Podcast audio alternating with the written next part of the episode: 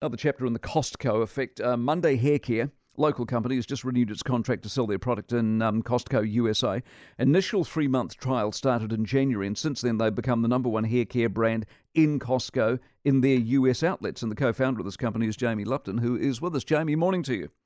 Morning, Mike. How are you? Very well indeed. What are the numbers? How much do you ship? How many bottles of your stuff do you move? Oh, we're shipping uh, over 15 million bottles um, at the moment of Monday. We launched um, two years ago now in 2020 with Target and Ulta, and we, we've quickly taken over the US pretty, pretty quickly. Where are you? Just the US and here? Uh, we are actually in 24 countries around the world now, so it's been a pretty fast trajectory on growth um, in the last um, couple of years. And what's the connection to Costco and what do they do for you, the so called Costco effect?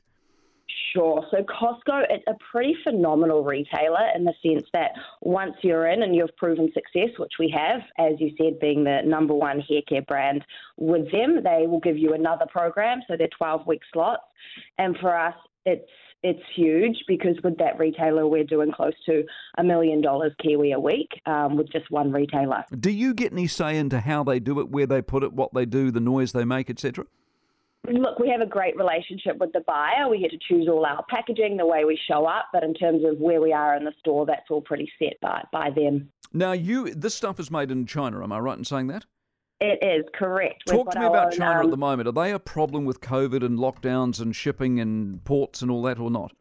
Yeah, look, shipping has been an issue, but that's coming off now. And I guess for us, we've built all our own um, manufacturing capabilities. Obviously, I'm in business with Zuru, so um, Nick Mowbray and Matt Mowbray. Matt's built me um, state of the art facility over there. We have our own lab, we have our own um, manufacturing. Um, we've got the head ex formulator of L'Oreal, Kelly Vang. So everything we do is kind of in house, so there's more control there. Right, so, so if you do your own thing, China's not necessarily a problem in that case. Exactly. Exactly, exactly, yes. Good stuff. What's your plan? So, if you're doing that many million now, what's the plan? Well, look, we're on track to do about 100 million revenue this year. So, in three years since we've launched, um, I've been told that's that's pretty good from my business partner Nick. So, the long-term plan, I guess, is just to keep building, adding retailers, um, adding countries, and and we really do want to be a global brand. And I think we're on our way to achieving that from New Zealand um, with an amazing team around the world. So that's exciting. Good stuff, Jaimee. Nice to talk to you. Appreciate it very much, and I wish you the best, Jaimee Lupton. Uh, Monday Hair Care.